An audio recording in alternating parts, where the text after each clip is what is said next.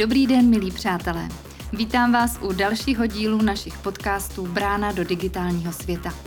Napadlo vás někdy, jaké informace o vás jsou na internetu k dohledání a co všechno se o vás lidé dozví? Pokud ne, udělejte si malý pokus. Do vyhledávače zadejte své jméno. Možná budete překvapeni, jaké informace o sobě objevíte a v jakých souvislostech. Budete se dívat na svou digitální stopu a ta vytváří vaši digitální identitu. Co to je? Jednoduše řečeno je to všechno, co o sobě člověk nebo firma zanechává v internetovém prostředí. I proto je dobré si uvědomit, že jakékoliv informace, které na internet vložíme, lze obvykle jen velmi obtížně vymazat. O to víc je důležité chránit svou pověst a osobní prostor a mít dobře rozmyšleno, co kde o sobě zveřejňujeme. Protože v říjnu nás čeká měsíc kybernetické bezpečnosti, bylo by fajn se dozvědět více o tom, jak mít svou digitální identitu pod kontrolou, co v této souvislosti děláme špatně a na co si dát pozor. Na to se zeptám Petra Seiferta, vedoucího oddělení vzdělávání v Národním úřadu pro kybernetickou a informační bezpečnost. Tak pojďme na to. Pěkný poslech vám přeje Zuzana Hanáková.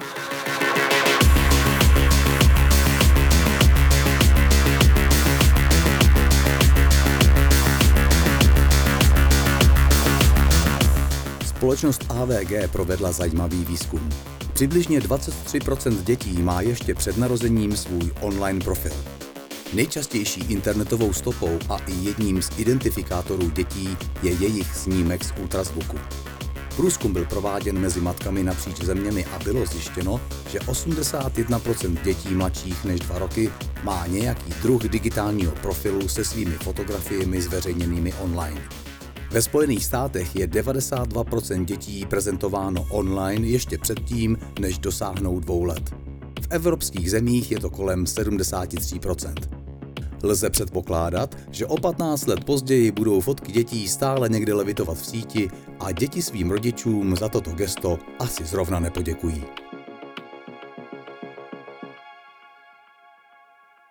Teď už tu vítám dnešního hosta, Petra Seiferta, vedoucího oddělení vzdělávání v Národním úřadu pro kybernetickou a informační bezpečnost. Dobrý den. Dobrý den. Petr Seifert působí od roku dva tisíce dvacet jedna na Národním úřadu pro kybernetickou a informační bezpečnost na pozici vedoucího oddělení vzdělávání. Zabývá se osvětou, vzděláváním, prevencí, profesními kvalifikacemi a kompetencemi v oblasti kybernetické bezpečnosti. Petře, čeho všeho se týká správa digitální identity? Tak správa ide- digitální, neboli jak říkáme my, online identity, je správa naší online přítomnosti. Je to o nás. Je to každý člověk, který se pohybuje na internetu, tak má svoji vlastní online identitu. Každá online aktivita, kterou provádíme, a je úplně jedno, jestli je to vyhledávání informací, nákup, hraní hry, komunikace s dalšími uživateli, tak zanechává digitální stopu a vytváří naši online identitu. A správa této identity je způsob, jakým s ní zacházíme. Já jsem si připravil nějaký data a pokud se podíváme na dostupná data Českého statistického úřadu, tak třeba v roce dva tisíce dvacet jedna činil podíl uživatelů internetu v České republice osmdesát tři procent. Přesnější číslo, nebo lépe pochopitelné číslo, je sedm celá dvacet pět milionů osob starších šestnáct let. To jsou osoby, nebo řekněme plných devadesát osm procent těchto uživatelů pravidelně užívá internet. Jinými slovy, jak to říkám já, v České republice máme miliony online identit, o kterých tu hovoříme a o kterých se vede řeč. Každý z nás, každý z nás zná pozitivní stránky pobytu v online světě. Jsou tady mnohé výhody, ale je třeba vnímat i jistou míru rizika spojenou s naší online identitou, digitálními stopami, a které v tomto světě necháváme. Za určitých okolností a nebo za určitých podmínek, pokud samozřejmě lidé nebo občané nejsou opatrní, tak tyto stopy mohou ohrozit reálnou osobu a tedy toho dotyčného majitele online identity. Co všechno taková správa online identity zahrnuje, je to péče o vše, co v tom světě děláme. Můžou to být zveřejněné fotografie, můžou to být videa, může to být recenze u nákupů, nějaké lajky na sociálních sítích, přesdílení příspěvků, komentáře, články, které člověk píše, naše veřejné postoje, názory a sdílené hodnoty. To všechno samozřejmě vytváří naši digitální identitu a vypovídá o nás samých. Z mnoha důvodů je samozřejmě žádoucí, aby se každý o svoji online identitu náležitě staral a choval se k ní jako k své fyzické identitě, tak aby chápal, jaká jsou její nebezpečí. Není totiž nutné po sobě zanechávat nějaké zbytečné stopy v online světě, které se dají nějakým způsobem zneužít nebo případně využít pro účely, pro které nejsou určeny. Mluvil jste o fotografiích, videích, komentářích. Jakými dalšími způsoby tvoříme digitální stopu? Tak je nutné si uvědomit, že tu digitální stopu můžeme tvořit aktivně nebo pasivně. Ty vyjmenované příklady jsou samozřejmě forma aktivní, kdy aktivně vkládáme, píšeme a tak dále, takže zanecháváme aktivně tu stopu. A v druhém případě to je taková ta, to tvoříme tu svoji digitální stopu tím, že se někde bez našeho vlastního přičinění ukládají informace o nás, o naší í pé adrese, prováděných činnostech, vyhledávání, preferencích, anebo poskytnutém připojení o našem poskytovateli a způsobu. Nesmíme ale u toho zapomenout na to, že k naší digitální stopě nepřispíváme sami. Že jsme v online světě, kde interagujeme jeden s druhým, to znamená naši identitu nebo stopu mohou tvořit i naši přátelé, například na sociálních sítích. A k tomu všichni víme, že stačí například to, aby nás někdo označil na své fotografii nebo v nějakém svém příspěvku. Také je třeba vnímat, že informace tvořící naše digitální stopu mohou být veřejné. Můžou být méně veřejné, anebo můžou být neveřejné, ale to neznamená, že nejsou využitelné nebo zneužitelné. Je to jenom otázka dostupných prostředků, nějakého záměru a tak dále. A využitelné nebo zneužitelné jsou samozřejmě i po velmi dlouhé době. Jaké to může mít důsledky? No, takže jak už jsem předeslal, začnu tím, co je nejbližší činnosti NÚKIB. A tím je samozřejmě možné narušení kybernetické bezpečnosti, případně zneužití online identity pro páchání kybernetické kriminality. Při nedodržení základních zásad kybernetické bezpečnosti může dojít ke krádeži osobních údajů, přístupových hesel, e-mailových účtů, nabourání do účtu na sociálních médiích a tak dále. Těch způsobů je velká spousta. Následně anebo souběžně klidně může dojít ke kybernetickému útoku, vydírání, kyberšikaně, kyberstalkingu. No a u toho kyberstalkingu se můžeme klidně bavit i o přechodu do reálného stalkingu, protože informace, které o sobě sdílíme na internetu, samozřejmě můžou vést k, k identifikaci, kde bydlíme, kde se pohybujeme a tak dále. Těch možností je velká spousta. Dalším možným využitím naší digitální identity, v tomto případě neříkám zneužitím, protože s tím se setkáváme denně, je, kdy velké množství občanů nevnímá jako vysloveně problematické použití našich osobních dat z naší vlastní identity, naše stopy pro zacílení, řekněme, marketingových aktivit obchodníků. Naše historie vyhledávání a prohlížení, interakce se stránkami, co na nich děláme, jak hlasujeme, jaké máme preference, jaké jsme provedli nákupy, případně co čteme, jaké máme členství v různých skupinách, profesně zájmově nějak jinak zaměřených, tak to všechno pomáhá marketingovým specialistům přizpůsobovat jejich nabídky nebo nabídky obchodu tak, aby se shodovaly s naším profilem, tedy s naší online identitou. A, a také je nutné samozřejmě vnímat to, co se děje běžně. Osobní data jsou vlastně chráněnou komoditou, máme na to samozřejmě i speciální úřad, i zákon, ale s těmito daty se samozřejmě na trhu čile obchoduje, protože mají svoji hodnotu. Poslední, poslední takový příklad, kdy bychom měli být opatrní s tím, co děláme v online světě, který já jsem si tady připravil, je samozřejmě nesmíme zapomenout třeba na oblast personalistiky i vzdělávání, protože v této oblasti může naše digitální stopa působit trošku dvojsečně. Na jedné straně nám může pomoci, ale na druhé straně nás taky může docela slušně potopit. Protože pokud o sobě něco tvrdíme v životopise nebo při pohovoru, tak si to personalisté samozřejmě mohou věřit z informací, které o nás volně najdou v online světě, což je docela, docela pro spoustu lidí překvapení, protože, řekněme, analytické nástroje, které jsou komerčně používány, odhalí mnohem víc, než si lidi myslí. To, jak se někdo choval například na sociálních sítích před pár lety, se může při hledání zaměstnání ukázat jako problém, protože jsou zaměstnavatelé, kteří mají poměrně striktní etický kodex a jsou schopní vyřadit uchazeče o zaměstnání právě jenom kvůli tomu, že viděli nějaké kontroverzní fotografie anebo příspěvky. Takže je na místě ve všech případech rozvážnost, dodržování zásad kybernetické bezpečnosti a tím i minimalizace vlastní digitální stopy. Co znamená dodržování kybernetické bezpečnosti? Jsou to vlastně základní pravidla pohybu v online světě, kterými jako N U K I P propagujeme, nebo respektive o kterých děláme osvětu, nebo o kterých se točí naše vzdělávání pro běžného posluchače. K tomu, aby běžný uživatel mohl nebo zanechával co nejmenší digitální stopu, tak by bylo třeba, taky třeba, aby se vzdělal o tom vlastně, jak tu digitální stopu vytváří a jakým způsobem ji zanechává a jak může vlastními silami, řekněme, omezit tu stopu. Takže primárním cílem asi pro omezení ty digitální stopy je udělat si čas na zvýšení vlastní informovanosti o problematice online identity a digitální stopy. To je základní věc. Já bych třeba mohl doporučit posluchačům to, že můžou začít tím, že navštíví stránky N U K I P u na osvěta tečka n u k i p tečka c z a absolvují některý z našich online kurzů. Jedním z těch kurzů je kurz třeba Dávej Kyber, to je kurz základu kybernetické bezpečnosti, a ten druhý je kurz Bezpečně v kyber a to je kurz základu rizikového chování na internetu. Jako další opatření by mělo být nejenom se poučit o těch pravidlech, ale zároveň je aplikovat. Jedna věc je vědět a druhá věc je provádět. Takže chce to nějakou rozumnou, nějakým rozumným způsobem, řekněme, omezovat digitální stopu na nějakou přijatelnou míru. Samozřejmě nesmažeme úplně všechno po sobě, vždycky po nás zůstanou nějaká data, ať už ve formě třeba u fotografií, to může být různá metadata, fotografie může samozřejmě, nebo naše příspěvky můžou migrovat, někdo je může přesdílet, takže ne vždycky všemu zabráníme, jak se říká, co se jednou dá na internet, na internetu už zůstane. Ale je třeba se zamyslet nad spoustou věcí, nastavení hesel, tvorba různých uživatelských účtů pro různé účely, zavedení dvoufaktorového ověřování, odmítání, mazání cookies, to je relativně jednoduchá cesta, jak se, jak se, jak se bránit proti tomu, aby někdo stopoval, co vlastně děláme na internetu. Stahováním a používání aplikací a využívání V P N třeba pro připojení do Wi-Fi sítí a tak dál.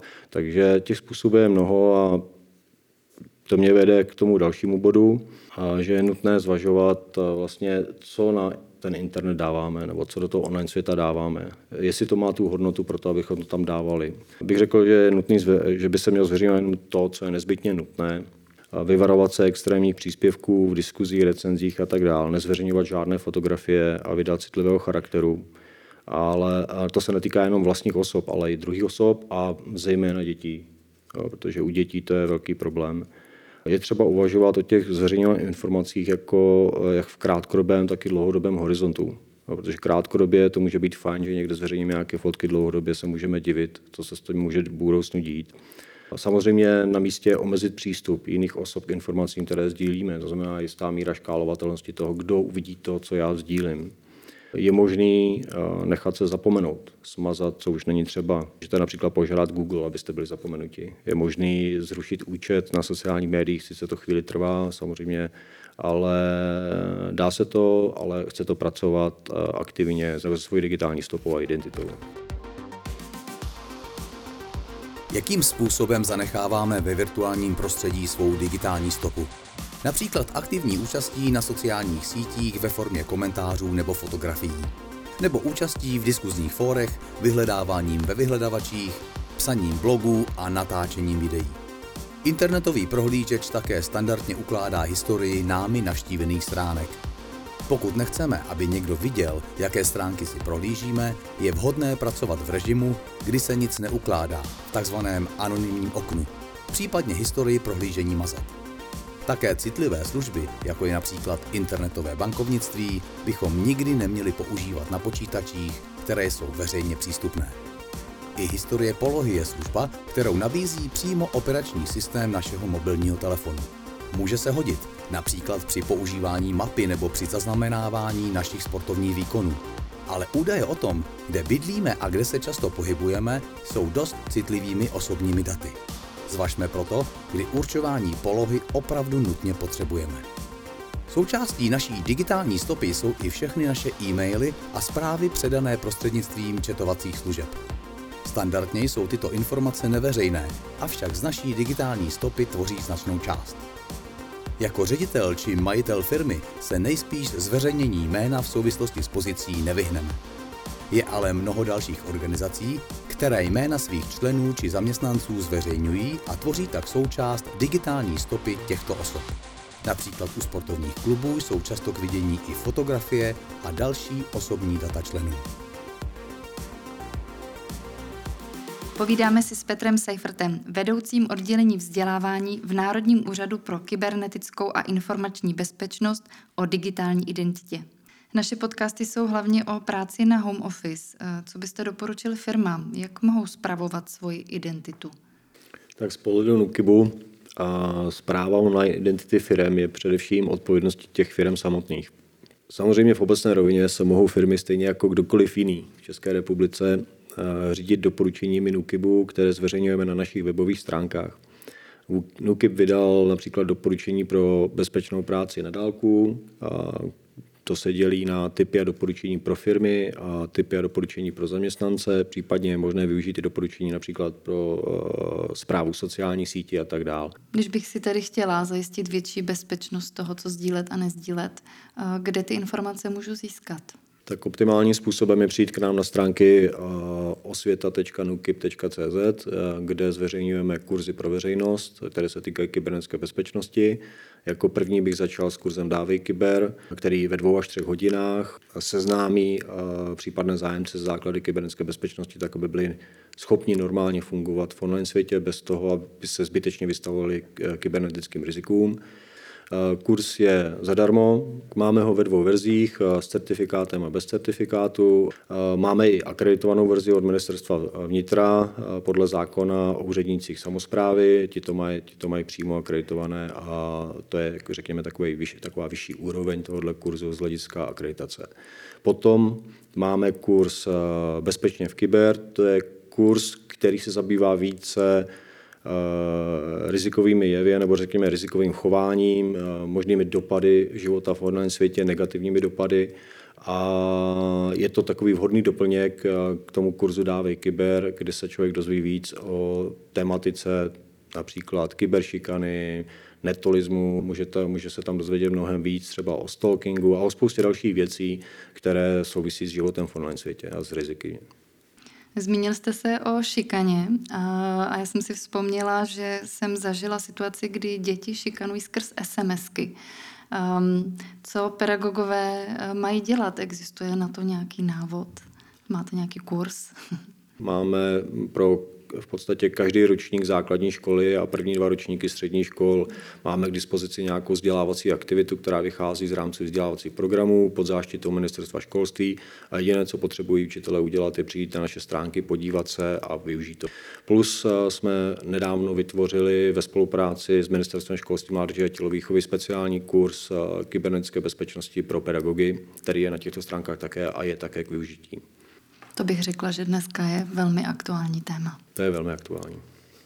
Kdybych to měla shrnout, tak na těch stránkách w w w tečka nukib tečka cz tady najdu kurzy vzdělávací jak pro rodiče, tak pro děti, uspůsobené tomu, aby to ty děti bavilo. Zároveň jako zaměstnanec tam dostanu informace i jako pedagog.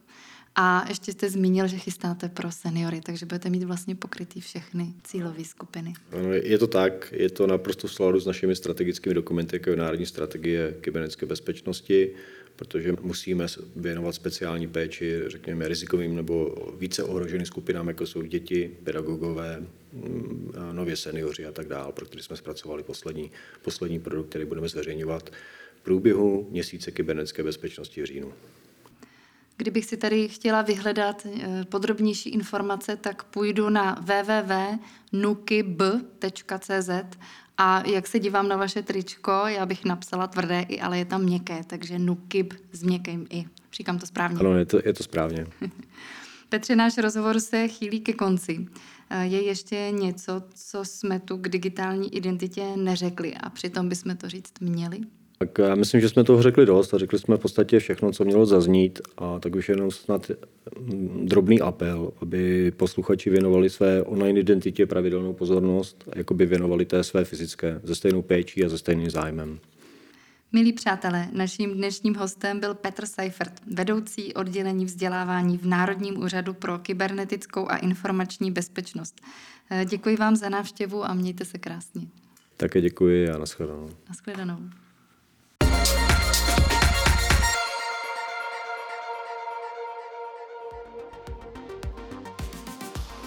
Jak mít svou digitální identitu pod kontrolou? Používáme-li Google, můžeme použít službu Google Dashboard.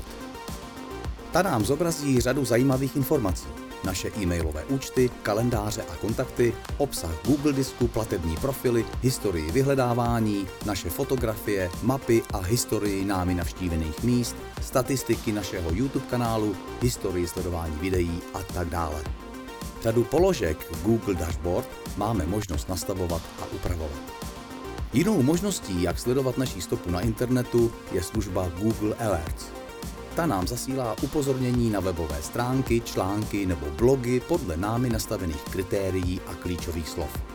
Nastavíme například klíčová slova v souvislosti s naším jménem nebo jménem naší firmy, zvolíme zdroje, region a frekvenci upozornění a monitoring může začít.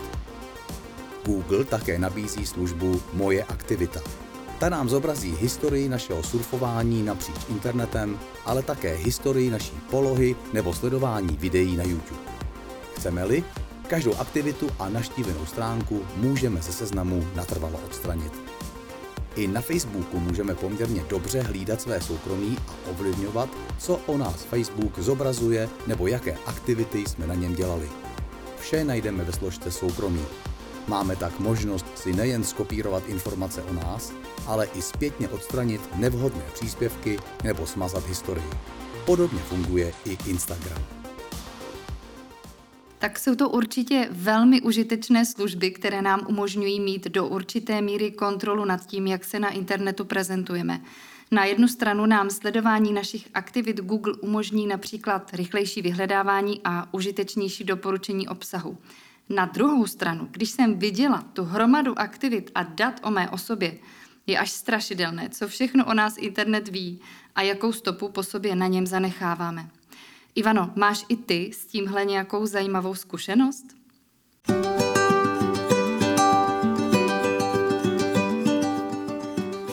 Kromě toho, že si každý ve svém životě vytváříme svou identitu ve svém okolí, rodině, pracovní oblasti nebo mezi přáteli, v posledních letech si mnozí z nás vytváříme identitu i na sociálních sítích. Ne vždy je úplně pravdivá, ne vždy je správně pochopena, ale takřka vždy ovlivňuje i náš osobní život a často i vytváří názor ostatních na nás. Především teda u lidí, kteří nás tak dobře neznají. Pravdou ale je, že i já tento mocný nástroj využívám a když se s někým novým seznámím, tak jedny z mých prvních kroků vedou na sociální sítě, abych si toho člověka prohlídla na fotkách, abych zjistila, jaké lidi má kolem sebe, koho a co podporuje, co mu naopak vadí, jestli cestuje, jak vypadá jeho rodina a tak. Přijde mi to jako běžný postup, ale když teď tak o tom přemýšlím, tak mi to možná přijde trošku ujetý. Takový lustrování to je, že jo? Ale přiznejme si na rovinu. Kdo to kdy nevyužil nebo neudělal. Jednu mou kamarádku si takhle předem prolustroval majitel firmy, kde se ucházela o práci. A přesto, že měla dokonalé C V, byla upravená, hezká, sympatická, na to, co ji u pohovoru čeká, připravená nebyla. Zrovna, když mluvila o tom, že se v době volna a dovolené věnuje svým dětem, majitel firmy se ušklíbnul a povídá, no, minulé léto jste děti poslala na tábor a pod statusem, že smraďoši konečně na pár týdnů vypadli, jste dala svou fotku v kostýmu sexy zdravotní sestřičky. Můžete mi to vysvětlit? A tohle mé kamarádce totálně vyrazilo dech a komu by taky ne. No a tak řekla, že to byla párty rodičů, jejichž děti na tábor odjeli a jen slavili, že si užijí trošku klidu a volna. Tím si však moc nepomohla. Další otázka pana ředitele byla, Hmm, pojmenovala byste svůj vztah k alkoholu za velmi kladný? Na to kamarádka odpověděla, že její vztah k alkoholu je spíše neutrální a jen občas si dá skleničku vína nebo pivo. Načež pan ředitel začal na Facebooku vytahovat její fotky z návštěv vinných sklípků, fotky z koktejly na dovolené, fotky s alkoholem z různých oslav. Fotky, kde má kamarádka tancuje, řádí, někde je i lehce přiopilá.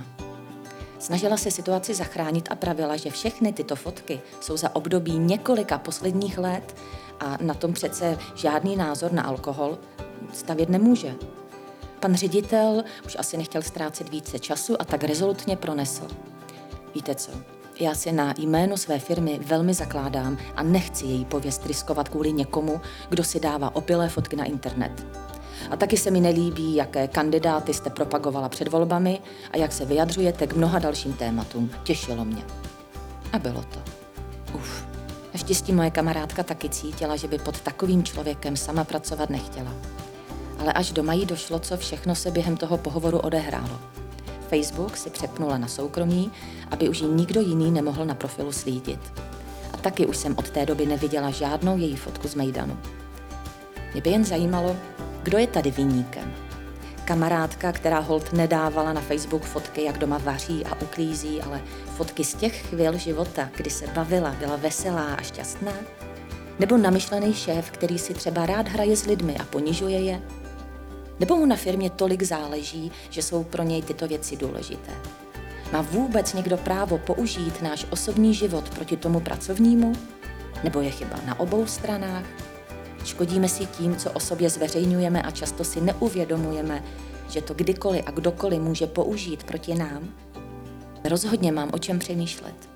Každopádně si jdu teď Facebook otevřít a zrevidovat si, co tam na sebe vlastně prozrazuji.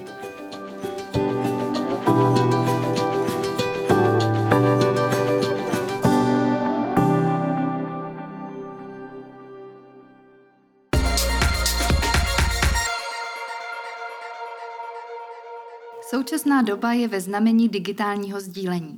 Sdílíme fotky, videa, dokumenty, části našich životů. Je to ale nutné vždy a se všemi lidmi? Jedním z našich důležitých pracovních nástrojů je kalendář. Máme jej v mobilu nebo v počítači a snadno v něm sdílíme s ostatními termíny schůzek a dalších akcí. Máte svůj kalendář správně nastavený? Věděli jste, že když nastavíte kalendář jako veřejný, může si jej přes vyhledávání zobrazit opravdu kdokoliv? Kalendář je jedna z aplikací, kde se vyplatí striktně oddělovat naši soukromou a pracovní identitu. Dokonce je často vhodné mít identit víc podle toho, s kým chceme které aktivity sdílet. V práci si snadno vytvoříme samostatný kalendář pro každý z pracovních týmů a v soukromí můžeme mít jeden kalendář pro rodinu, další pro naše sportovní aktivity a třetí třeba pro partu přátel, se kterými jezdíme na výlety. V případě potřeby sdílíme jen to, co má určená cílová skupina opravdu vidět. Kolegům z práce není nic do toho, kde a s kým trávíme víkendy a naopak rodinu nezajímá obsah našich pracovních porad. Nezainteresovaným skupinám kalendář buď vůbec neukážeme, nebo si můžeme nastavit, aby se jim náš čas v době jiných akcí ukazoval jako nedostupný. Prostě kolegové budou vědět, že ten den už něco máme a nebudou nám organizovat další schůzky. Milí přátelé, jsme na konci. Zase jsem o něco chytřejší, co se týče mé digitální stopy. Uvědomila jsem si, co všechno o mě internet ví a zřejmě to trochu zredukuji. Zkuste to také. Internet přece nemusí pokaždé vědět, kde jsem zrovna na výletě nebo jakou kupujeme pračku. Naše podcasty najdete na Spotify, Apple Podcast, Google Podcast, na w w w tečka portal digitečka cé zet a na nejpoužívanějších sociálních sítích. Hezký den a brzy naslyšenou.